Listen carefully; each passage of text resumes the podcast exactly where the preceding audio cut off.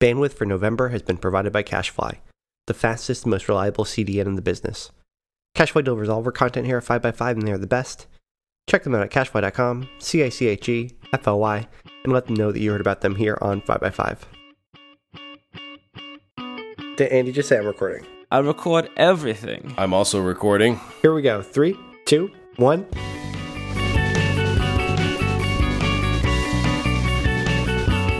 We recorded this episode on October 27th, 2015. This is on the grid episode 139. This week, we decided Dan hasn't talked enough, so we interviewed him. This is the Getting to the Bottom of Dan episode. Here we go.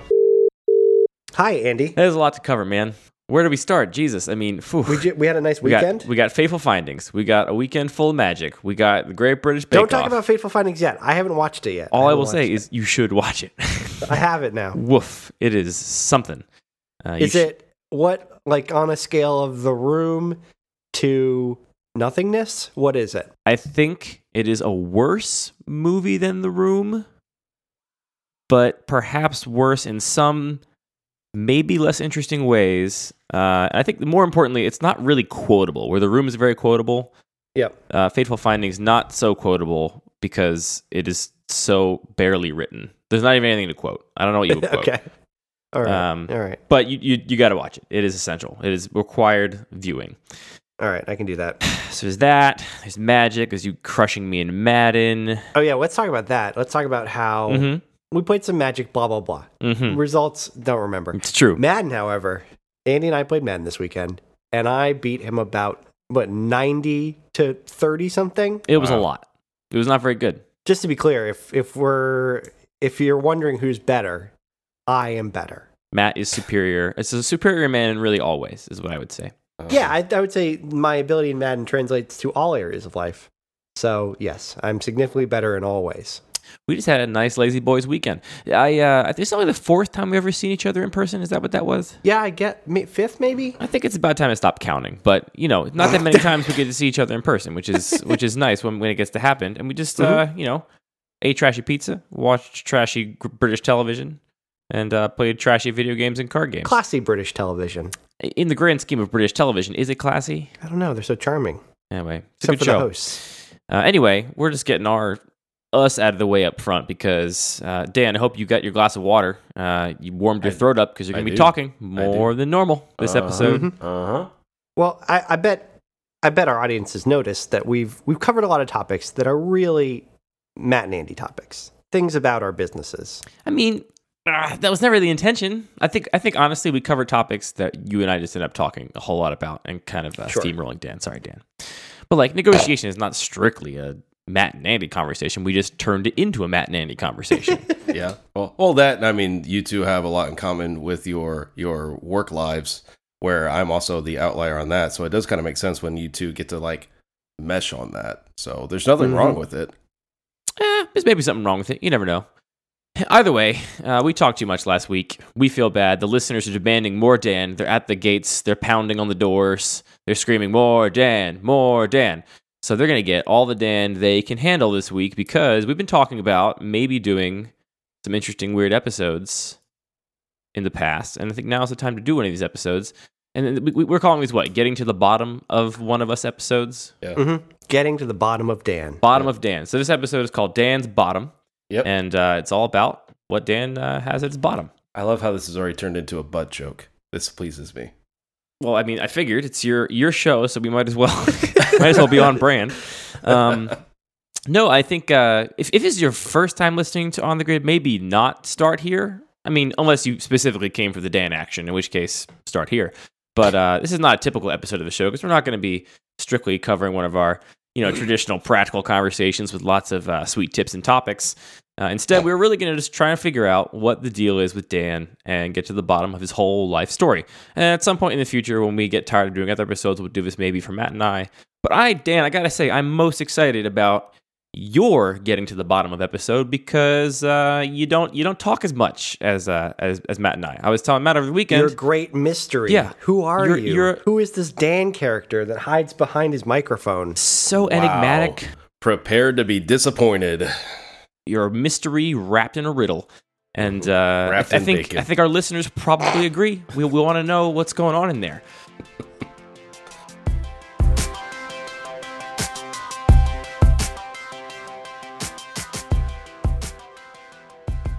First, I want to give Dan the option. Dan, do you want to start with a statement of any kind? Do you want to open the opening the floor with uh, with the opening statement remarks? The only thing I'm going to say is if the people ask for this, you're getting exactly what you wanted. And whatever that is, then cool. But I guess, like, are we seriously doing like a life story thing? Yeah, we have to get to the bottom of you. Don't you understand? Wow. So, uh, Dan, why don't you give us just some uh, some baseline demographic? Give us some ASL. That's what we want to know. Okay. Uh, oh, Jesus. I'm not going to do that, but I will say, fuck. That's just shorthand for like you know basics. Give Yeah. us some of the basics. All right, fine. Hi, my name is Dan. I don't think we've met before. Short for Daniel. Yeah, Yeah, yes. Uh, in most cases. I don't want to assume. So I'm originally from North Carolina. That's actually where I was born. I've lived in other places since then, but uh, I'm currently like, are we seriously okay? Yeah, fine. we're doing it. Yeah, We're doing all it. Fine. You don't have to ask every time. yeah, no, we'll this ask is you the questions. You No. don't need to ask us the questions. God. I feel like I'm on uh, that old dating show that was on TV with like Bachelor Number One, that sort of stuff. you stuff. are Bachelor number one. You're and going number two home and number with- three and number four. with me or Matt. So answer questions wisely. All right, fine. So I'm originally from the South. I'm originally from North Carolina. Um, I am 29, just about hit 30. I want to know what your earliest memory is. I would have to say my earliest memory that I can recall is being a toddler, um, and in my parents' house in I think it was in Clayton, North Carolina. Um, and I was like in the living room, and uh, I think playing with my brother and family was there. Was my parents, and then uh, dad's parents, uh, which was which is actually quite odd because dad's father, so my grandfather on on his side, had passed away when my dad was like 27. So like I actually recall him being alive, and there's actually a picture a picture from that day, uh, oddly enough. So I'd have to say that was my earliest earliest memory. Wait, what is the memory of? You're just in the family room as a toddler. You have a memory of this is like this place and time. Yeah, yeah, and it's just like me playing, and it's just family there, and it wasn't anything really specific. Uh, uh, you know, at the same time, that's also a very, very, very early memory. So I can't say that like what I was, what toy I was playing with, or what exactly everybody was doing. So I mean, that's literally Sure. when you say the earliest. That's it. Yeah, no, Yeah. that's what I wanted then. Yep. What is your family even like? I know you have siblings. I know you have mom and dad, obviously. Yeah. But how did they shape you? You're a pretty laid back kind of guy. Yeah. And I feel like you take things in stride. Is that uh, is that something you can blame on your background? no, not even close. Well, maybe, maybe it was a reaction to it. No. Um. So yeah, I have obviously a mom and dad. That's how I got here. Uh. So thanks to Okay. them. Thanks Well, to them How did for good that start. happen That's a very exactly? good start. Specifically, Yeah, th- so thanks, mom and dad, for doing whatever you did that I don't really want to think about. Anyways, yeah, I have uh, one brother, an older brother. Uh, oddly enough, he also moved to California about a year and a half ago, so he lives about a mile from me. Uh, but pretty typical family. Uh, if you could describe my parents anyway, like my mom is um, like very friendly, just like very loving, uh, but also um, like made sure that we were we were brought up like you know with our pleases and thank yous and make sure that we're to grow up to be like good up, upstanding boys and all that. Uh, my dad was definitely the hard ass growing up. Um, so he uh, like worked a lot and he was very like uh, adamant about chores being done uh, especially like we had a regimen of like every weekend there would be specific chores that everybody had to do and that was just the way it was. Growing up was very structured in that sense um, and everybody like if if you kind of see my family compared to other families like it's very um to the point where it's like there's like a plan for everything and everything is thought out and um, like nothing kind of comes up as a surprise and nothing's really last minute so when i was growing up i was the rebellious kid because i did stuff last minute and i just kind of did whatever the hell i want um, and uh, so i was definitely the outlier, especially in the sense because my dad uh, was an engineer when we were growing up, and like he he moved on to do like uh, more business, like analyst sort of that sort of role over time. Uh, my brother went to school for engineering, um, and then I was the I was the artsy kid that went to art school. you, you say you were the the artsy kid. How did that artsiness manifest itself in your childhood and then throughout school? You like talking Play-Doh? Were you talking Legos? What was your what was your you know what made you an artsy kid? Um, I like mean, both my brother and I would play with stuff like Play-Doh and Legos and all of that. So like that was never a thing that would call me out as being the artsy kid. I think the things that really stood out was the fact that I, I, I would just draw all the time, and that was the thing that I really loved doing. And at some point, I got kind of good at it, um, at least for you know being like a kid. Uh, and um, the one thing that really stuck out when I was growing up was that my my parents really wanted my brother to take piano lessons and learn how to play the piano because it was just something that they thought would have been valuable for him in life. Um, and he did the piano lessons and he hated them, absolutely hated them. Like he can appreciate music and he understands a lot that goes into music, but he just, he's not one to be able to play it, to be able to create music, any of that. Um, so he would oftentimes come home very frustrated from that. Um, and at home we had an, an electric organ. It was a uh, two tier electric organ, and it was the the same one that was used in my parents' wedding. Uh, so there was a lot of nostalgia around it, and it was just like uh, it, it, was uh, it was really nice to have in the house. Uh, so he would slap down his lesson books uh, on the bench of the organ, and I remember there was a few times where like I I would like cowardly sneak and like try to like read them and see what sort of songs were in there, which were all the fun ones, like the Star Wars theme, the Flintstones theme, like all you know, like the really cool Various songs. themes. Yeah. Um. So as a kid, like that sounded like I wanted to try to kind of figure out how to play the the, the Flintstones theme. Um. And at the it was either the front or the back of the book, it gave you just like a quick rundown of which keys are what, uh, and then to be able to how to just basically read music, um, like sheet music. Uh, so while my brother was taking lessons, I ended up teaching myself how to be able to play piano, or in that case, organ. Um, I kind of just did it in secret, but uh, I like uh, it's pretty obvious that if you're playing music in a house, somebody's going to hear it other than yourself. So Especially if it's on an organ. That's not really a nice, uh, yeah, yeah, you know, private time instrument. yeah, and like it had volume control and everything on it. So like I, I would always put it at the bottom bottommost, like the just the quietest level that I could have, just so I can hear it. Uh, but that was uh, still not, uh, you know, it wasn't a, a perfect thing uh, to be able to keep secret of. And uh, so everybody kind of noticed, and I noticed that my brother got very frustrated because he was going to lessons and he was having a hard time with it, and um, got to the point where he like. I think he was just angry because it was a difficult thing for him to try to grasp onto, and I just kind of picked it up, and I didn't need help, and uh, it was something I enjoyed, but and I couldn't understand why there was a difference because I was so young at the time. Uh, but over time, uh, I kind of like I started to feel guilty about it because, um, uh, specifically because it was just like it was such a difficult thing for him, and uh, like I, I didn't want him to feel like he was inadequate or or just like not talented or anything like that because not everybody has to be able to be good at music. Um, so once See, Dan, you are just like Matt and I. You're feeling guilty because you're so great. Yeah. Matt and I feel it all the time. yeah. Oh, I Um, don't feel guilty about it. I'm just great. But um, so I understand. yeah, so I ended up stop stopping playing uh, after some time. Actually, I just I, I kind of gave up music as a kid for a long for the longest time, which I like totally supplemented with time playing video games and uh, drawing and and all of that. So it's not like I was really upset by not playing. I just found other stuff to do as a kid. But uh, I know you didn't give it up for too long because when I met you, I think the two things we had in common were that we were, well, maybe three things. Mhm. We were designers in a design class. That was obvious. Yeah. We were kind of internet nerds. And also, you liked metal bands and you were in metal bands. Yep. Yeah. How so, did that all start? Uh, so it got to I think I was Wait, can we can we rewind a little bit? I still Yeah, have go. questions about younger Dan. We'll, we'll- I think we can okay, get to that. Okay. But okay. um, if you don't mind, Matt, I have questions about just. Uh, I feel like most people that I know were kind of a certain type of person in like elementary school and early middle school, then a certain type of person like during puberty, and this is where you kind of slot into one of those middle school, high school archetypes. You know, Mhm. you become like a certain type of person, possibly. Uh, I'm curious to know, Dan, like what what type of kid were you, but both before and after that magical transition? Oh yeah, so when I was a, a much younger kid, I was very very quiet and very very anxious. Uh, I I didn't want to do anything wrong, um, and I didn't want to upset anybody, and also didn't want to be like called out in class or anything. I kind of just wanted to be able to keep to myself.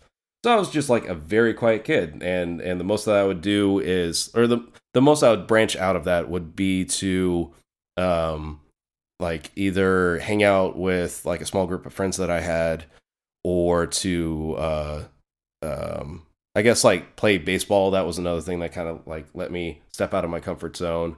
And uh, another thing, which you guys were just talking about, uh, like I would go to the uh, tabletop and card store and play in tournaments, uh, either playing Magic or there was another game that was based around the Lord of the Rings series called Middle Earth. Uh, and then Star Wars also had a collectible card game. So I'd, I would actually go into tournaments and play those, or even just kind of play like it was kind of like free play sort of thing. Um, so those th- those are the things that I tend to do as a younger kid. Uh, once I hit the the puberty phase, then I guess that's where my badass came out uh, because that's when uh, I started talking to my parents about trying to get a guitar. Um, so one Christmas, uh, finally had enough money saved up from Christmas and kind of just saving in general to be able to get an acoustic guitar, which was it was 150 bucks. It wasn't nearly the greatest thing in the world, but it was like it was mine. I could play it. Um, so from that point on, I, I, focused a lot more on music and kind of became uh, like in middle school. I was kind of like a hippie in a way. I was like I I started mm-hmm. to like branch out and um, uh, become like I was like really laid back. I wasn't I didn't let myself be as anxious as I was uh, as a as a kid or a younger kid, and um, just kind of wanted to play music and just kind of like hang out. Uh, but then by the time I hit high school, that's that's when the whole metal side came out uh, because I uh, I started to feel like I wanted to get better at what I was doing with music, and metal was one of those um, uh, musical genres where it was often encouraged to kind of like push the limits of what you could do or what you could accomplish, which was like how fast can you play this very complicated thing? That was a very very uh, prevalent thing with uh, a couple of bands I was in. Uh, so there was that, and uh, I that's when I started to turn into the rebellious kid of um, like you know sneaking out at night and just like not wanting to keep up with curfew and just like with general rules, I just didn't want to obey them. Um, mostly because I was in a metal band, so I had to keep my image. But uh, yeah, I, like that's the transition I did. I went from very very quiet to somebody that, um, like uh, in the high school I was in, uh, we didn't have really strict cliques, which was very odd for our, our school. Everybody just kind of got along. But yeah, I was one of the guys in the band, so I was kind of like not a cool kid, but somebody looked like, oh yeah, he's in a band. He's kind of cool. Were uh, you actually rebellious and breaking any rules, or was that just the perception of you as the metal kid? Um, no, I did. I, there was actually a, a, bunch of times where I I had a system, uh, which I totally got caught on, so I, I, I, couldn't really do it anymore. Where like I would, um, like I had my own bedroom, I would uh, pop open the the screen on a window and actually sneak out the window because it was on the first floor, and then go and hang out with people until you know like odd you know odd hours of the morning uh, but I totally got caught, so I couldn't really do that anymore. Uh, even though I, I tried anyways. Um, and were your parents like the kind of parents that were like, "Oh, you scamp, get back in that bed. You know it's past curfew," or were they the kind of parents that were like, "Jesus Christ, we have a drug addict psycho son on our hands. What the fuck are we gonna do?" Oh yeah, one of the times I was caught, that was the first time I heard my mom drop an f bomb, and if, oh man, that's a moment in your life, isn't it? Oh no, I I still remember the time of day. I remember the look on her face. I remember like everything because that scared the living shit out of me.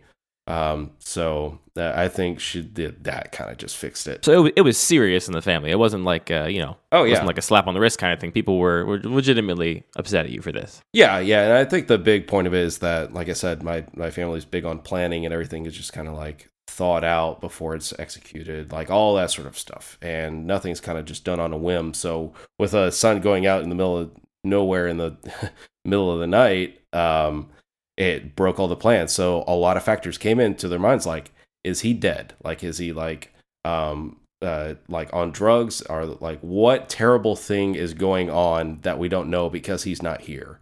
Uh, so were it, you dead or on drugs? Nope, either. So totally unjustified. Yeah, but at the same time, like because it's just an unknown and something that's not planned, it, it like it scared them. So of course they're gonna get angry because they're scared. Oh no, I understand. Oh Make yeah, fun of you. Yeah, but uh, yeah.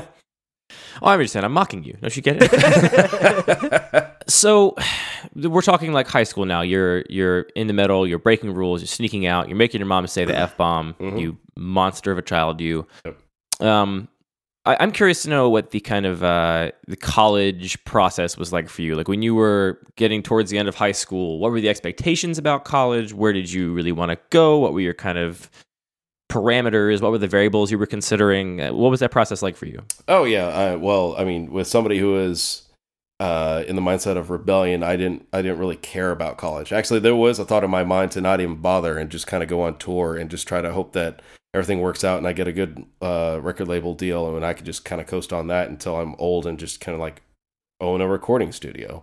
So, so real question: Uh-huh. How serious was that thought? Um, like if I had to make a decision between going to college and that, like that was definitely like a thirty-five percent out of a hundred. Like it was still sixty-five percent. I was going to go to college anyways. How many of your friends actually did that? Uh, uh, most of the guys in the bands I was in tried, um, Yeah. and nobody has succeeded. So there's that. You didn't know that guy from Swift? I thought that guy from Swift had the uh, Raleigh-based studio or whatever. Oh yeah, no, Jamie King. Um, he recorded one of our demos, so we knew him in that regard. Um, and yeah, obviously he's successful because he's done a bunch of awesome albums. Um, but he uh, like he was successful in that sense. Um, but all the guys I was actually in a band with, and all the people that we played shows with, like nobody actually made it. The only band that got anywhere was uh, one called Sanctity. That they were in Asheville, and they had like w- one album that uh, came out on I think it was Ferret or something like that. So that you know they got some decent coverage, but that those were the only guys. It is funny how similar our backgrounds are. Yeah. But anyway, this is about you and not me. so So you did go to college though, but I know you didn't go to SCAD first. yeah yeah so um, Why not? Well, I The artsy kid? well so in high school, actually freshman year, I started learning how to make websites because it, it seemed fun. Um, so I one of the first electives I took in high school uh, was to be able to do was web design. So we learned how to do HTML and CSS and code in ActionScript one in Flash four, um, which was A skill you use to this day. yeah, yeah. I mean, I, like I had a blast doing it. Uh, but once I started going through in high school more and more, uh, there was all the the requisite uh, electives, which was very odd that you had to take. Um, it was like you had to take that kind of class, but you had choices of which which kind. Um, so once I got towards, I think it was sophomore and junior year, I took computer science courses. Uh, my brother was going to school for computer science. I thought that was the sort of thing that I could do, um, and I had a lot of fun doing it. Um, so I kind of focused on that. And even in that class, um, I had a wonderful teacher, uh, Norma Hill. I'm never going to forget her uh, because there was a curriculum that was given by whatever portion of like the, the county school system or like however high it went uh, that they had to teach these certain things. But she pushed us to kind of like zoom through that as best as we can and as fast as we can so that we can use our extra time to build video games in the same class. Ooh. Yeah, so um, the the first language I learned in there was Pascal, and in there I learned or kind of like built um, like a two player version of Pong on the PC. Um, so like somebody would be on the keyboard, somebody would be on the mouse, so that you could have two people playing on the same screen. And I did dumb stuff like every time that uh, the ball hit one of the paddles, the speed would increment by one until it got so fast that um, the ball would actually go through the paddle uh, and then somebody would get a point. But uh, you know, like I did that, and then when I was learning C I, I um, was working on a space shooter, kind of like uh, Galaga or something like that. So it, like that seemed really fun to me. So I thought that uh, by going to school for computer science at college, that would be kind of like that would be fun to me because of course when you go for computer science, you're going to do nothing but build video games and not work on bugs for the rest of your life. What was the first school? Uh, the first school that I went to was uh, University of North Carolina at Greensboro. Um, it's a whole series of schools. Like there's Chapel Hill, um, Wilmington, and I think Asheville, and then Greensboro. So I went there. Uh, it definitely wasn't my first choice. Uh, I wanted to go to NC State because they had a fantastic engineering school, and they still do. Uh, I just didn't have the grades for it because I wasn't motivated to get good grades in high school. Like I just couldn't justify it for myself, mostly because I questioned a lot of the stuff that we were learning in school. Um, so I went to UNCG and uh, started doing computer science. And uh, within the first, like after the first year, I realized that I hated the idea of going for computer science because it was much more about logic. It was much colder than uh, just having the joy of like creating something like a video game. And a lot of it was fixing bugs, which seemed really shitty to me. Uh, that when somebody explained to me I had to do like Cal three to be able to get through the degree program, I was like, "Fuck this! I'm gonna find something else to do." um, meanwhile, I was still making websites, and even at this point, like I was making a bunch of like flyers and posters and T-shirts for bands because I was still playing music, and uh, I kind of had the idea that like if if I could go and keep like making stuff like that that's creative, I think that would be really fun. So a year and a half into UNCG, um, I ended up leaving. Uh, I even switched degrees before I I left, and I found that the art and design program there just wasn't it wasn't well funded. It, like they they stressed a lot about like fundamentals of art. So like I, I, had a class that was two and a half hours long, and we learned how to do like draw boxes in perspective, and it it bored the shit out of me. Um, so I ended up leaving, and I didn't know where I was going to go after that. Um, so I decided that I wanted to at least keep moving in that general direction. Uh, move back mm-hmm. home, and from there, uh, uh, started taking classes at a community college near home. Um, because there was other things I needed to get out of the way, like English classes, like all these sorts of things that are just required for most degrees, and I figured that uh, I could just keep myself busy, also work at the same time, and figure out where I'm going to go. So, uh, leaving leaving college, I feel like without a concrete plan for what to do next, I know in some families would be perceived as like a unmitigated disaster. Uh, did, did you feel like uh, your family was shocked and awed and felt you had failed, or did you feel like your family was just like understanding and supportive, and if you know you're gonna have to find your way, and that was fine, or like what was the sort of what was the feeling in the room when this happened? So this is actually I'm glad that you asked that because this was a point in time where things changed really dramatically uh, in the family. Uh, when I was growing up, like uh, dad was very strict. He wanted to make sure that we were getting the best grades and that we were going to have we're going to do everything that we could to have the most opportunities that we could in life. Like that's that's the whole reason why he was tough on us, and that's why mom defended him on a lot of that stuff. It's because we he just wanted us to not have anything get in the way of us with whatever we wanted to do in life, no matter if it was a job or whatever. And um, uh, so he was very strict, and he was just like, "No, this is clear cut. This is the only way it's going to go." Um, and once uh, once I left UNCG, like I, I, didn't have the best grades, and I, it was going to be tough for me to try to go anywhere else at that point, uh, just kind of based off of where I was at. I was not a great student. I was a terrible student. Uh, and I still remember to this day that he sat me down and we were alone in a room and he, he was talking about my options. And this was like one of the first times where he was talking to me entirely as an adult and said, This is where you're at. Um, here's what I think you could do. Ultimately, you have to make the call, um, but you're not in a great place right now.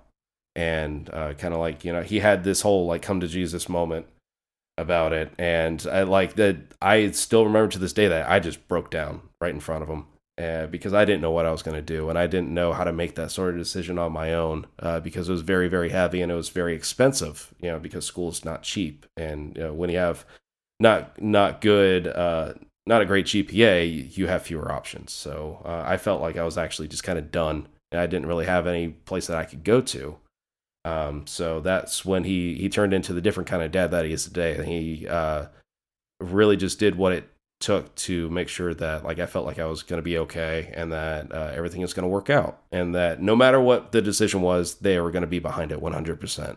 Um, so that was definitely one of those days where I kind of grew up a little bit. Um, so they helped me out and they were okay with the idea of, you know, me moving back home and still trying to get some credits in, but gosh darn it, yeah, I was going to work because I was going to help pay the bills. uh, so I did. What'd you go do? Oh, at first I was working at a few different um, uh, community centers around town.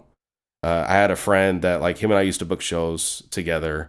Um, so like be able to work with him and kind of work with some other folks that were really nice and I've met them before. I was like, I could have a job like that. That's fine. It's not the greatest paying thing. It's not like the most glamorous thing I could be doing, but hey, you know, like I'm making money.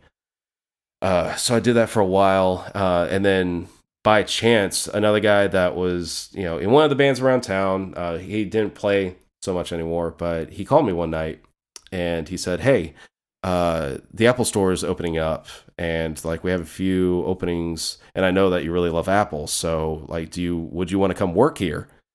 And I was like, "Rob, are you fucking kidding me? That sounds awesome."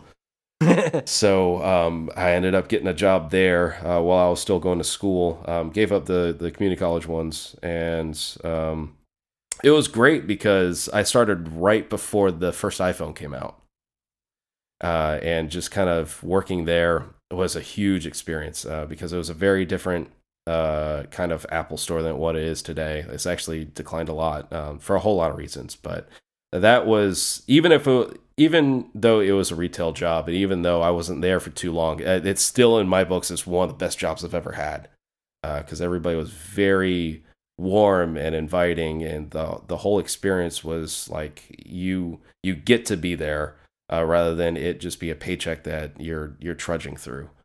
Um, so yeah, um, that's what sort of job that I had. Uh, and at some point in the middle of that, I I got fed up with having to go to community college. I wanted to figure out where to go next. I had a really good friend, uh, Lori Shipley. She's a phenomenal illustrator, uh, phenomenal designer. Um, she recommended I go to the school that she went to, which is the Savannah College of Art and Design. Um, so I looked into it and I got immediately full of anxiety because I looked at how bad the tuition was.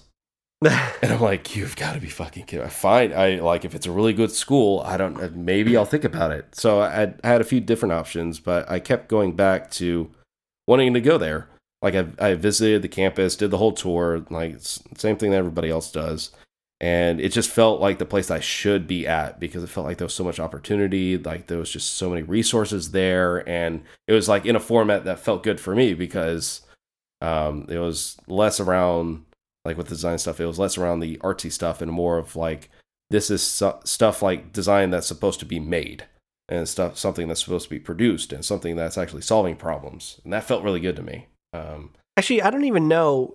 You didn't even mention when. When was the first time that even became an option to you the idea of design or graphic design or whatever you were trying to do yeah. outside of was it web design that got you in yeah no, no I, web design was uh, specifically what got me in um, so when i was doing it in high school it felt like i didn't th- I, I honest to god didn't know that was a job i thought that was just a thing that people got to do for fun um, yeah. So I was very, very sheltered when it came to design stuff. Uh, so like when people were talking about design this and that uh, at SCAD. Like I was, I, I, I was writing notes because I didn't know any of this.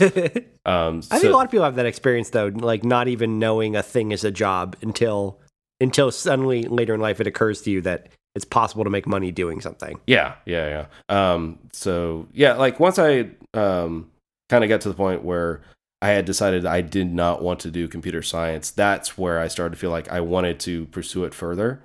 Um, and I just had to keep stumbling over and over and over because I was still doing freelance work. Uh, so I was still doing like t-shirts and posters and like album art and all this other like band crap because I kind of made a market for myself that people knew that I would do that. Therefore, I could get 50 bucks here or like at most like a 100 bucks there with just mm-hmm. like making stuff for people.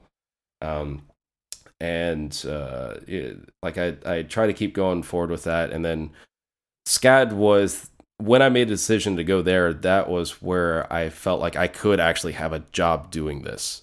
Um, I didn't know how, I didn't know what, I didn't know where I was going to work, but I, I figured that if there was a degree pr- program for it, that like somebody's going to hire me.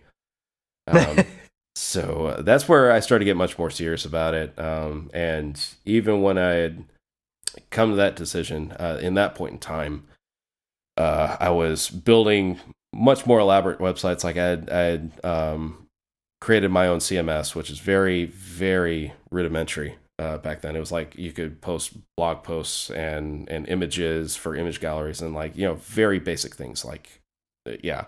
Um, so like I I felt like I was kind of good to go and I could I had enough where I could go to a school like that and not look like a complete moron, especially because I'm going to be years older than a lot of people that are starting out at the same point that I am. So uh, you know I put in my portfolio stuff and this this right here started uh, my my general disposition disposition for the school. Uh, so I put in all my portfolio stuff. And for people who don't know about SCAD, um, there's an opportunity. There's a lot of opportunities for scholarships. One of them being around your portfolio. If your portfolio is just mm-hmm. that amazing, has like that much potential, you actually could get uh, a bit of a cut, cut off your tuition, which is fantastic. Um, I actually think, if I remember correctly, the almost everything was a portfolio based scholarship, wasn't it? If you didn't, mm-hmm. if you wanted to go from inside the school, and not uh, as some sort of outside source. Yeah. Didn't they only offer portfolio based scholarships? Exactly, exactly. Yeah. Um, there was a few other ones that, but it was based off of like they were wanting to be able to provide for minorities and like very like Mhm. Right. you know like very basic things that every college should be doing. Um, but the portfolio one was up for anybody, and I thought, well, fuck this. I've been making websites for years, and I've been making T-shirts, and like this is real design stuff. I'm gonna put it all on a CD because that's the format that they want. I'm gonna send it in, and I'm gonna get money off tuition, which is gonna make it slightly more affordable to go. Um, weeks went by, finally got a response back, and they uh, they basically said like, well, we were looking for more artwork. Um, this is all just kind of like websites and T-shirts and stuff, so we don't have any scholarship available available for you. Um, so that started my whole feeling for them that I was like, well, I'm going to design school for a design degree, and I put design work in my portfolio, and that wasn't enough. Um, so at that point, I like I had already decided in my brain that I was just a shitty designer because I couldn't even get a scholarship for it. Um, but they accepted me, um, and uh, it was uh, honestly based on a contingency that I made a certain GPA within the first like few quarters, and then I was allowed to stay there.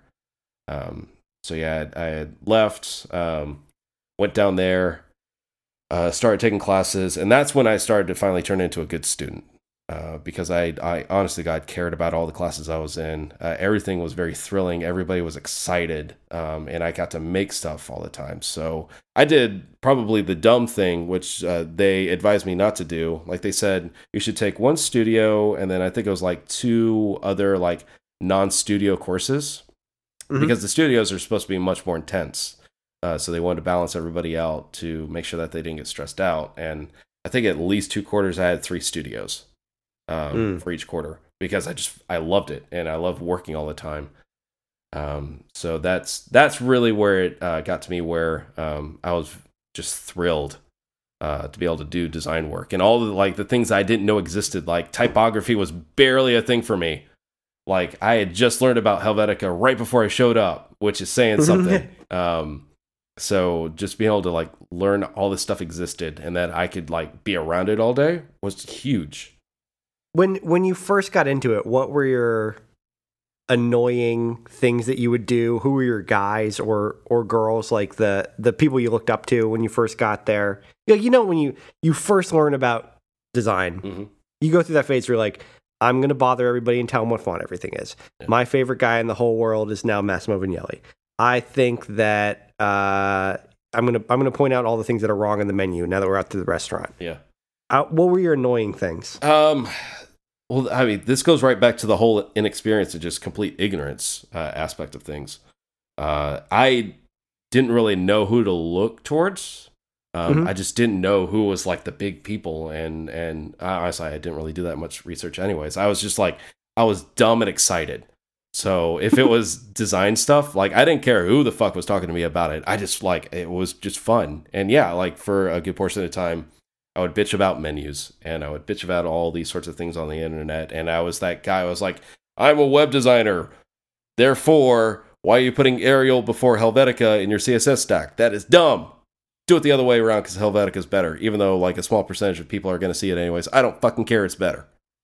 And uh, yeah, that was the kind of guy I was. And and I think a lot of people at the time when when Helvetica came out, I was just like, uh, I was completely blown away by everybody who was in it. Like w- when it got to the point where, uh, like Vignelli was talking about how everything was like supposed to be like this way and there was no other way around it.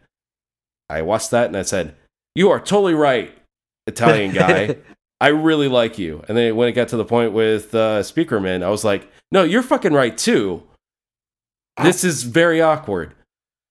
Um, so like I just remember that like there was a portion of time where I thought that modernism was was making a comeback and that was the way it was going to be. And then like 6 months later I thought that Spiekermann was totally right and that everything had to be ha- had a humanist touch to it and uh kind of went down a bunch of rabbit holes in a very short amount of time uh before I kind of came to terms with the idea that like no one person is right and that I could just kind of appreciate people for their their quirks and don't have to get too settled on saying like, oh yeah, this is the design god, and I'm only gonna like listen to them.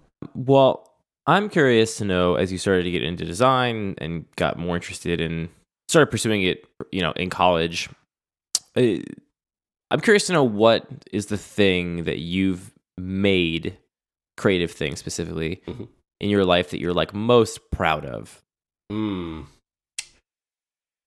I don't know. Nothing. um, Do you re- do you really feel that way? You mentioned uh, many minutes ago that that's when you started feeling that you were no good at design, and I feel like you're many times self-deprecating on the show. oh yeah. Do you, are you really not proud of anything you've made? I, I'm proud of very few things, and they're all for very different reasons. Um, if I'm thinking back to before uh, pre SCAD, uh, there was this one thing I got to do where uh, it's for a band that nobody knows anymore except for Matt. Um, uh, it was Chiodos. Uh, I, Oh yeah, I do remember Chiodos. Yeah, so booked a show uh, with them on the bill and a few other um, like comparable names, like different bands. And I got to talking to a few of those guys that night, and I was like, "Oh, I totally want to do a shirt for you guys." And they go, "Fuck yeah, let's do it!" Got in touch with their agent or manager or whatever it was at the time, um, and got the chance to make a shirt for them. So like, I did the thing, I sent it over. They're like, "This is great. We're gonna pay you like close to nothing." It was like twenty five bucks. Um, and I said, that doesn't matter because I just made a motherfucking t-shirt for Chiodos. Like I'm on top of the world right now. Uh, and I assumed it was like it was gonna just be on their wall of merch while they go on tour. Um, which I was like, even that was that that was huge for me because I kind of felt like a band that big was had some of my work on their wall. Um, and there was one day that I was uh, on my way to work at the community center and I had gotten some food over, uh, like at a food court in the mall, and I decided to stop by Hot Topic for some reason. Um, and I walked in, had my bag of food, uh, like playing on my cell phone, and I looked up on the wall, and my T-shirt was on the wall, and uh, that blew me away because I thought I don't care how little I made on this shirt, I'm probably going to spend that much paying for the T-shirt in the store, but something I made is in a retail store in the mall.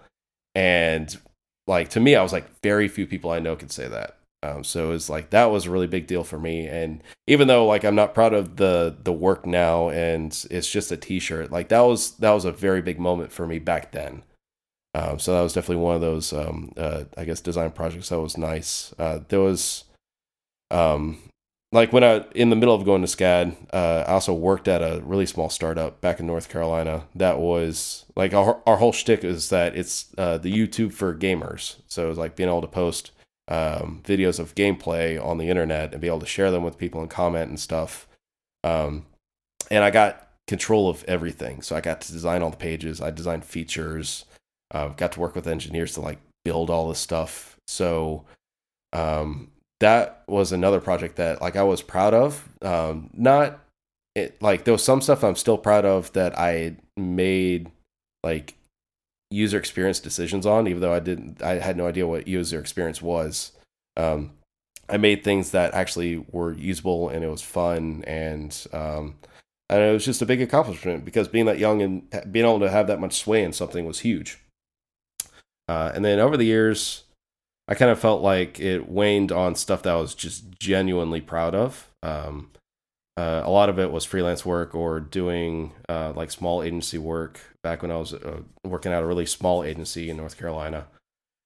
Uh, and then I was like working for corporations and stuff. So it's not like you could say this whole thing is is me or uh, like even a part of this is me. It was always a team decision. So um, it got a bit more diluted in the sense that like uh, I it wasn't something that just me could be proud of. So I didn't feel like I could be like uh, selfish and just be proud of it just for the sake of me. I, I kind of feel like that's where I stand. That there was a lot of stuff up front that helped me get confidence in the stuff that I was doing. Uh, and yes, I, I think today I still have a lot of self-deprecating humor, uh, but it's more on the side that like I know that I've gotten good at making that sort of joke, so that's why I keep doing it because it gets people to laugh. Uh, but I've also become very confident in the stuff that I can accomplish. It's just none of that sort of stuff is pretty or something that is like easy to put into a portfolio and have people understand what it is. A lot of it is very functional. A lot of it is, you know, around HTML and CSS. So it's it's harder to gawk about. Well, the other thing, I mean, tell me if this is true of you, but like I've, you know, in the past five years or so, I've done some pretty exciting stuff. I can tell it to other people and they could get excited about it. But I don't think I'm ever going to reach the level of excitement as when I was like 16 or 17 and I designed an album and then I saw it in a store or something. Yeah. And it has nothing to do with the scale. It's just like your first thing, the first time you get to see it. I don't think I'll ever reach that level of like, oh my God, I just made it. I just did it. I did a thing it can never get better than this. Oh, yeah. and it's true. It can't. like there, you can't have that moment a second time. Yeah, yeah, and unfortunately, like the older I've gotten, the more um, the term I use for it is tired. I've just gotten a lot more tired. Um, when I was at FitMob, we were having to just do a lot of stuff really fast, uh, which Yeah. I feel like was an accomplishment because I got to test the limits of what I could do uh, in in a very speedy environment. I never want to do that again, but like I'm glad that I I figured that out at some point in time. Um, and like the reason I bring that up is because like you would do stuff, you able to get it before there was an embargo for something to end up on TechCrunch or like one of these other like uh whatever like startup driven tech sites. And like if it was a younger version of me, I would have gotten really excited to say like, "Oh my god, we're on TechCrunch or we're on like GigaOM or like anything like this." But when it was done, I was like, "At least we hit the fucking deadline." And I don't care. I'm gonna go home and sleep because I just don't give a shit right now. Uh, so it's just like I I think that uh, was definitely something I went through uh, in the past few years, which is definitely not the case anymore. Um, that I just got so tired and I got so worn out of just working um, and not seeing and not letting myself get excited about that sort of thing. Um, that it just became like I became very pessimistic about design in general. Uh, like it just it turned entirely into a job. So I hope it's not too tacky a question, but I, I also want to know. We're getting we're getting you know 50 minutes almost in. Yeah. I, I'm curious to know what your aspirations are for the last three quarters of your life. Uh, being generous, you know, assuming you live to 120. Yeah. Um, I've eaten way too many goddamn Twinkies for that. man, God, we're a third of the way through our lives. That's fucking weird. Yeah. Um, I- I- yeah, I'm curious to know, like, you know, do, what do you want to do? What you're doing now forever? Uh, if not, do you know what you would like to do? Do you have any sort of out there dreams or ideas of what you might like to do, regardless of practicality or like, uh, what do you want to accomplish? Mm, that's changed over time. So back when I was first starting out, I honest to God wanted to be like another Vignelli, where I was like a highly respected designer. I had my own studio. Like everybody just thought that I was the best designer ever. Like I, I definitely wanted that. Uh, but as the years had gone by, that became less and less of a dream that I actually wanted. Um, so that kind of waned into just wanting to own my own studio. Like that was a big goal of mine, and just be able to work until I was seventy. Um, and then the the older I got, the more I wanted to like retire when everybody else retires. Um, and how I feel right now is that I honestly don't think about it um, because I, I don't think I really want a plan right now. I enjoy what I do right now. Um, I absolutely love my job. I actually, I, I still have yet to have a bad day there. Um, so I like I've under the mentality that I'm not thinking about trying to go for management or like director level or this like this specific title and the specific pay. I just I don't care right now. Um, but I think that uh, really my goals have shifted away from uh, career stuff. Like the only thing that I really focus on now is that like uh, you know I'm I'm about to hit 30 before I know it. Um, literally, it's like a month and a half away, and I care less about design being the focus and much more about like being able to settle down and like have a family and uh, get to this point where that could be the thing that I worry about every day and not about like shapes and colors and code. Um, And to be clear, my question was not what design thing do you want to do. I was asking open ended, like what Yeah. are what are your big aspirations? And it sounds like family is a big one, oh yeah, yeah. No, the the dream. and early retirement as much as possible. yeah, I mean, like if I could retire at 65, um, that's that's ideal for me. Uh, if I could retire at 38, that would be okay. yeah, no, if I can afford that, I'll take no, it. I like I don't want to do that because I know that I would get bored. Uh, I know that when I well, hit of 65, being I'm- retired is you can do whatever you want. You don't have to worry about getting paid for it. So Yeah. you don't have to be bored. You can do literally anything. Yeah, yeah, yeah. That's a very good point. Um, but uh, I- like it, it very much shifted from career stuff to, you know, like uh, be able to have a family, like have two kids and have like a house and uh, like some sort of a car that my kids aren't going to hate me for, um, or like hate, like really hate if I sell it. Like that would be a goal. Um, and that's that's really where I'm at. Uh, so like it actually kind of feels nice that the more years that have gone by, it's less about trying to be the best of whatever industry and just kind of be like it's gone from being the best designer to trying to be like the best dad. Like that's the thing I want to be in however many years. Um, and that to me is actually much more thrilling and a lot more rewarding than design awards or or respect in a field.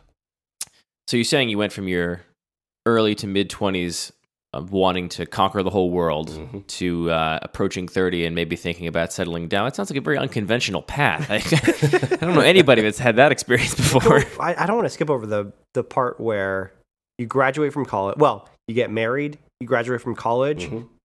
You, I think you go back to North Carolina, but then you move to San Francisco. Mm. So uh, I got to hear a little bit of that. So a little bit of a detail. detail. We have, we've actually talked about this before, but it was a long time ago. Um, I ended up not graduating from SCAD. In fact, I still have two classes that I would have to complete and able to get a degree. Although, like degree requirements can change, and that that could also change. But um, no, when I was at SCAD, um, the girlfriend I had at the time had uh, we've been together for years. Uh, her father passed away while I was there uh, and that was kind of like the last person that she had that she could depend on. Um, so uh, I finished up that quarter at SCAD, and then promptly moved back home uh, to be able to take care of her. So uh, there was a good long time where I actually had a full time job, like a desk job, um, while doing school full time. Um, so yeah, like I got to that point, and then over the f- next few years, uh, yeah, we did get married, um, and got to the point where I just couldn't do school anymore. So um, just kind of focused on doing work and like actually overworking myself to make sure that I can make up for not having a, de- a degree because that was a you know that is a strong requirement in uh, tech stuff in North Carolina is that they want to see a degree and uh, it's much different over here where like a lot of people look at your portfolio and just your general skill set. So that happened um, and uh, I got to some sort of thing in my brain where I didn't want to be in North Carolina anymore. Um, a whole lot of reasons, uh, be it like it's not that big of a uh, a tech scene. There's not a lot of opportunities. There's a shitload of racism, uh, like normal stuff. But uh, uh, I kind of wanted to look around, so I know I brought up the idea and had the the choices in my brain to either go to New York City, San Francisco, or Seattle. Uh, basically, the, the other three corners of the nation uh, that I, I think I could find a good job in. Um, uh, and it was very odd because after I started talking about this uh, with uh, my wife at the time, uh, I had somebody hit me up from like this like social discovery uh, startup in San Francisco, and I was like, well, this is just fucking fate. Um, so uh, went over there, did the interviews, and I kind of felt like once I had been here for a day or two and had talked to them and just kind of like had that prospect in my brain, I thought either I could um, push a lot harder and try to find something in the other two cities and try to balance it out and you know do all these like checks and balances. I could also just kind of take the jump and just go with it and see where it ends up. Um, so like it was that December that I had the idea in my head to maybe move to one of these three cities, and I moved to San Francisco that March. Uh, so it was a very quick thing. Um, and since being here, like I know that, like I, you know, it's a great city. I love it. Um, it's there's a lot of stuff to do here. There's a lot of places to work. I've worked at at least half of them at this point. um, but I also know that I'm not going to be here forever, uh, and that's been a really good feeling to kind of come to terms with that, and that I'm not like bound to one city. Um, so yeah, I, I guess the uh, the TLDR of that chunk is that uh, yeah, like I never ended up finishing school. I ended up just working my ass off, and now I'm in a completely different city with a completely different set of circumstances, and it's actually not too bad.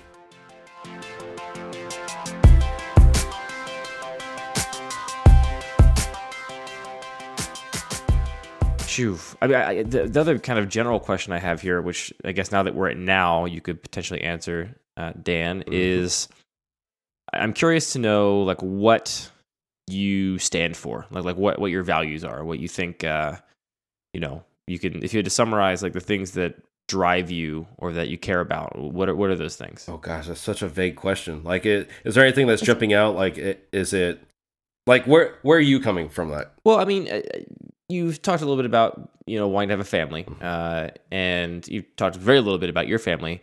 Um, like, I guess I'm curious, like, uh, you know, g- if everything else um, was removed, if there were no other factors, Yeah. uh, you let's just say you have a day where there's nothing to do. Um, what do you, what do you do? Like, like, what is your kind of uh, what do you do with that time? Jesus, I wouldn't know what to do with myself. Um, yeah, because uh, whenever I do have the opportunity, or uh, uh, I, I honestly, God, don't know how I'd, I would tackle that. Uh, like, obviously, I have things I do when I have free time, like I, I play video games, or I try to work on music, even though that's very frustrating most days. Or um, the rare chance where I get to work with my with my hands and like build furniture or something like that. Those are just like things that are enjoyable to me uh, that also kind of just fill time. So I, I I don't I don't know if I really think much bigger than that right now, uh, which is also very telling of me, I guess. Um, is there anything that like you really want to dig into with that, or Uh, no, I'm also interested in in like rituals, like uh, what rituals you have now that uh, you value, Mm.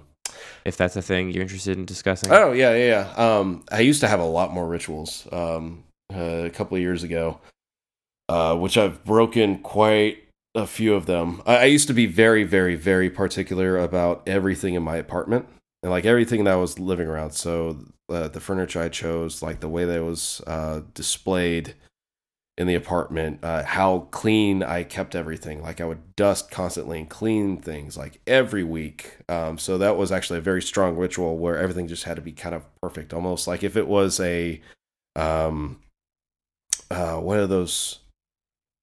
Uh, it, like almost like a, a something that we find at a IKEA store before it gets all fucked up by the kids that like go and play in like these like set up little rooms where it's supposed to be like just the perfection. Like it's uh, like it like almost walking into a dream home that nobody lives in. That's that's how i try to keep everything. Um other rituals um like i was very particular about like how my desk was set up. Like it just everything was very particular all the time. And if it broke the process then i would get upset about it um so uh you know there was that was uh had a strong connection with anxiety which had a lot of um yeah up until probably uh like earlier this year. Um and then also like things around depression like we've talked about that too. So it was just a combo where everything kind of had to like stay in its place or else like if the system was broken everything was going to fall apart uh, but as far as rituals now, like I, I actually don't adhere to it much. Like my place is kind of messy, and that's fine. And I don't, uh, I don't have the same ritual that I used to do my laundry every Sunday at a very particular time. Like I just do it whenever it's needed. So like I, I just don't have that anymore. Um, and it's like now I know what it feels like to be a real human being. So I always thought of you as kind of a laid back guy, but more recently, I feel like we've had talks about depression and anxiety and things like that. You- you- we can cut this out if you don't like it. There's the like Dan that I feel like the public sees. Yeah. And then there's the Dan that struggles with this. And is that like are those is that a front that you're putting up for other people? Are those two genuine things and you're able to separate them? Is that just like one is that one is external, one is internal? Oh yeah. Um, well, and I guess I can go. I'll go more in detail into this one because uh, what I found is it's beneficial for other folks I've talked about it with privately. So I think it's actually Mhm. good to talk about. Um, no, I had been going through depression for probably about two solid years. It might have been more, it might have been less, but that's kind of where I feel like it landed. Um, and that had a tight association with anxiety. Like I, I had been anxious before that, but it had built up substantially when I was going through depression. Um, and like people have gotten a lot of context clues around like why that happened. Long story short, uh, a lot of it was around uh, the previous re- relationship I was in. Um, but uh, the way that I had tackled that a lot of times was that there were two very different. There was actually three different versions of Dan. there would be the nice guy that everybody thinks is really laid back, very casual, like easy to get along with. Um, there was the guy that was at work that was angry all the time. Um, like I had a raised voice. I was very just like negative about everything. And then there was the other guy that was just to myself, and that was the guy who was very closed off and very uh, hypercritical of myself, um, and uh, had the disposition that everything was wrong and that was the way it was supposed to be. Um, so over time, um, like when I had different jobs and when I moved to San Francisco, I realized I didn't have to be angry all the time uh, at work. Uh, so that anger got shuffled around to different parts. So uh, yeah, I probably wasn't the greatest person to hang out with at times, and you know, it, it, that that was it was just the way it was. Um, and as depression became more and more ramped up, um, then that's where I actually uh, I realized that I couldn't um, keep the the persona out in public that I was always the laid back guy and always like the nice guy. And that was something I actually had a lot of uh, issues trying to control, like when we first started the show. That I always tried to make sure that I was like presentable and always like trying to be as cheerful as possible and trying to be like as extroverted as I could push. I I realized that with many of the episodes, I started to get quiet because I felt kind of cornered in myself because I wasn't confident in anything I was saying.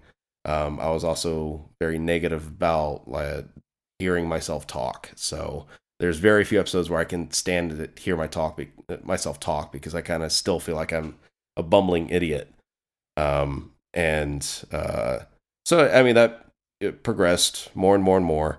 Um, and then there were there was a breaking point at some point, and that's something that's not even worth talking about. But um, uh, finally had had addressed that uh, in a number of ways, and um, uh, so I mean, like life is a lot different now, and yes, I am actually as laid back and casual about everything as I tend to put on. Um, and um, it was a big realization that that's just who I always was, and there was a lot of stuff getting in the way of that. So it's kind of nice because, um, yeah, I am like I feel a lot more casual about things, and I don't have to stress about stuff. Um, and that's, uh, in my opinion, a, a way better way to live.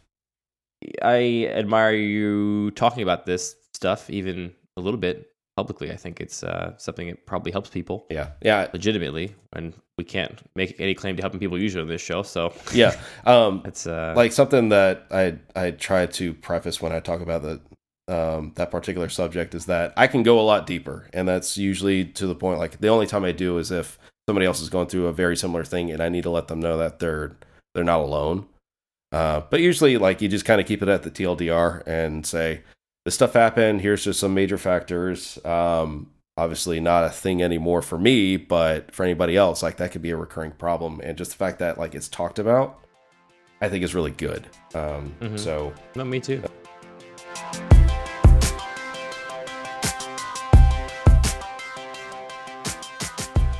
I have I have kind of some silly questions here that are not as uh, aspirational, but oh, might say something about. Uh, we could do like a speed round at the end, maybe. Yeah, yeah, yeah, yeah let's sure. do that. You want to put the music in right These there? These are some questions that I, I, kind of frequently have conversations with my friends about, and I'm always curious to get people's perspectives. So, so one question is, um, if you could go to the International Space Station. Mm-hmm. Uh, but you were going to have to stay there for some minimum amount of time for you to go at all. Mm-hmm. It's going to be a free trip. Uh, they'll fly you up there and you get to go see the world from the space station, but you have to stay for X amount of time. The question is, how long is too much time before you're going to refuse to go? Does that make does that make sense? Yeah, I think it once it hits the point of a year, I would want to come back down to ground. So, so you would do a year on the ISS, but if they're like 14 months, you're like, nope, I'll just stay here on Earth forever. Uh man, if it was 14 months, I would still think about it. Like if they said like a year like a year and a half, I think at that point, yeah, it would it would be but a year would be I, I think my limit until somebody tried to push me. Okay. Uh, what what if you could relive any year of your life? And uh I'm not talking about like going back with what you know now and like redoing things and fucking up the sort of continuum of time. I, I mean, like just like what year do you want an opportunity to to re-experience? And this can be a calendar year, it could be a school year, how- however you define a year. Okay. Um, my honest answer is that I would relive this year. Uh, the reason I say that is because there are very, very dark times, and there have been incredibly good times. And for me, uh, this year has let me know that I can appreciate both and know that both are going to happen.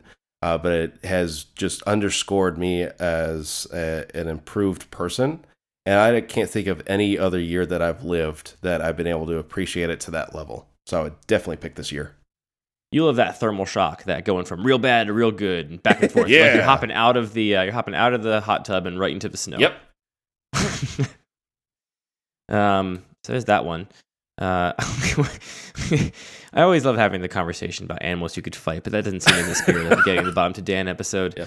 No, you got to ask. You got to end with the what what animals you're gonna fight. Are you gonna you gonna ask him the question about like the his weight in cats or something? Yeah, it's my favorite question. Fine, we'll, we'll, we'll do obviously you have to ask it. You well, can't let I that don't one know if it actually matters. I mean, I'm sure. I'm Let's certain it doesn't matter silliness. at all. All right, Dan. We'll here's here's the question. Obviously, it doesn't matter at all. here's here's the question, Dan. I think it says a lot about uh, your perception of the animal kingdom Mhm. and your own physical abilities. Mhm. The question is, which animals uh, in the entire animal kingdom do you feel that you could fight your weight in? Uh, and this means that if you choose to fight something that weighs less than you, say a domestic cat, Mhm. you're going to have to fight as many of them as it takes to get to your weight.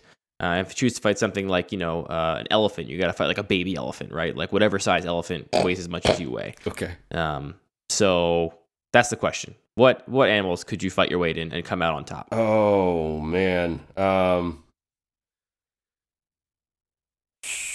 I want to say a wolf. Whoa, Whoa, Yeah. whoa, whoa, Yeah. fucking out of left Why- field. that is- Jesus. Christ. Dude, you couldn't like you could have started with anything. You could Yeah. and you went with wolf. yeah. You think you could fight your weight in wolf? Hell yeah. Wow, That's a big- I have that's bigger than a regular wolf. You know, that's bigger than a regular wolf. A wolf probably weighs thirty pounds. No, I have to no, really no, no, disagree no. on this, a. A wolf can probably weigh upwards of like 60 to 80 pounds.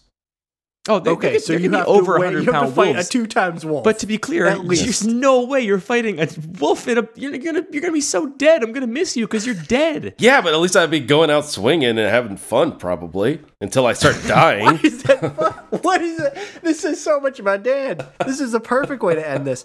Dan, okay, Dan. To be Uh. honest, Andy and I had this conversation over the weekend, and I said obviously the worst answer is domestic cat because they could. You'd have to fight so many of them. And if you ever tried to pick up an angry cat, you know how poorly that Yeah, can go. no, I've done But it you, before. You, you definitely picked a worse answer. You absolutely picked a worse answer than domestic cat. yeah. Wait, it's wolf. way more Man. badass though. You could you could have said hamsters. I mean, you're gonna win. It's gonna get messy, but you're gonna win. Uh, you could have gone with anything, and you decided to go with no, wolf. no, this no, this boils down to the sort of like human being that you are. Either you could die in a sea of like domestic felines, or you could die fighting a goddamn wolf. It sounds like you're the kind of human that doesn't listen to the question. The question was, what could you beat in a fight? Not how would you prefer to die. I mean, if you're gonna try to fight a sea of cats, you're gonna lose. To Matt's point. well, yeah, that's but why. I, that's why I used to think that was the worst answer, Yeah. but you picked a worse Yeah. answer. Also, if you guys haven't figured it out, I really just like answering answers like that because it's way more funny.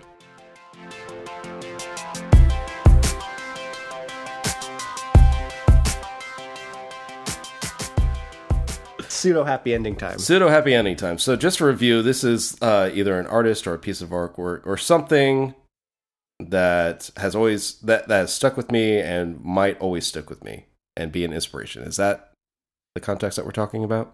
I'm asking for a happy ending that was especially formative to you. Um, I would say it would actually have to be a person. Um, though I had a teacher back at SCAD. Uh, his name was John Rice, and um, he.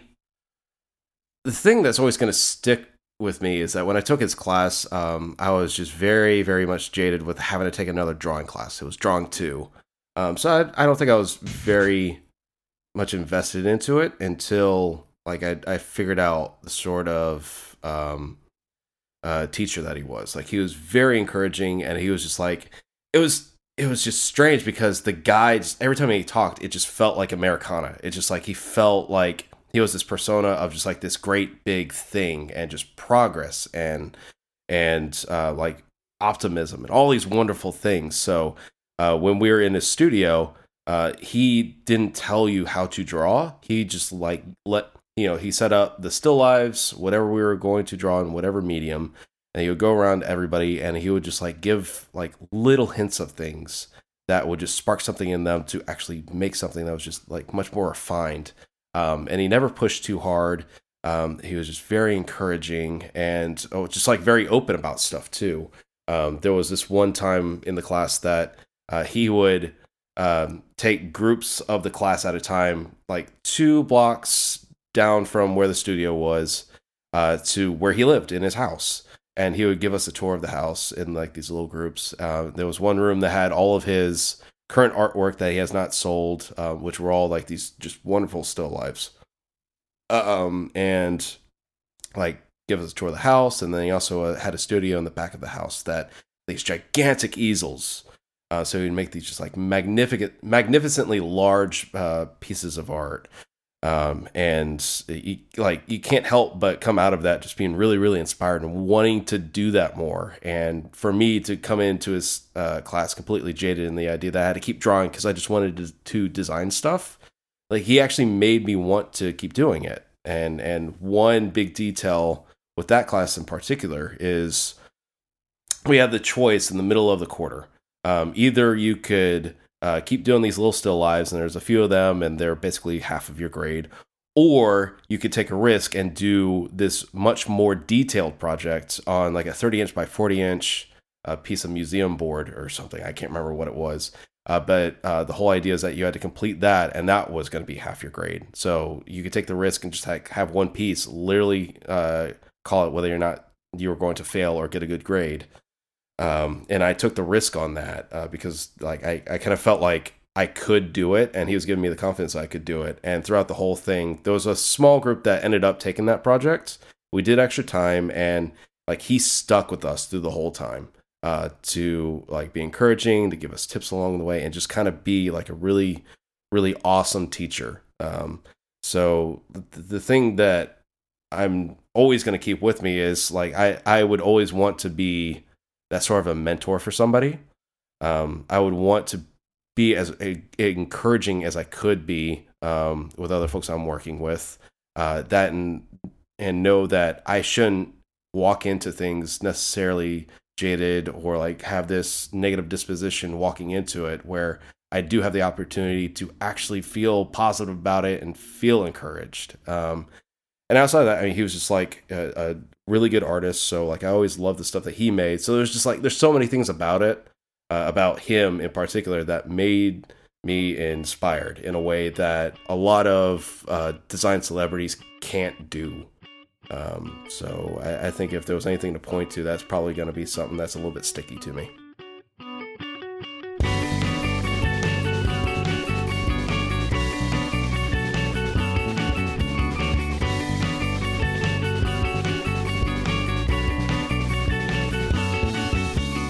This has been On the Grid, episode 139. This week, I want you to follow us on Twitter at Grid Show. It's a weird robot combination of the tweets from Dan, Andy, and I. And if you want to follow us individually, you can follow us at MattMC, at Andy Mangold, and at Dan Auer. Check it out at Grid Show.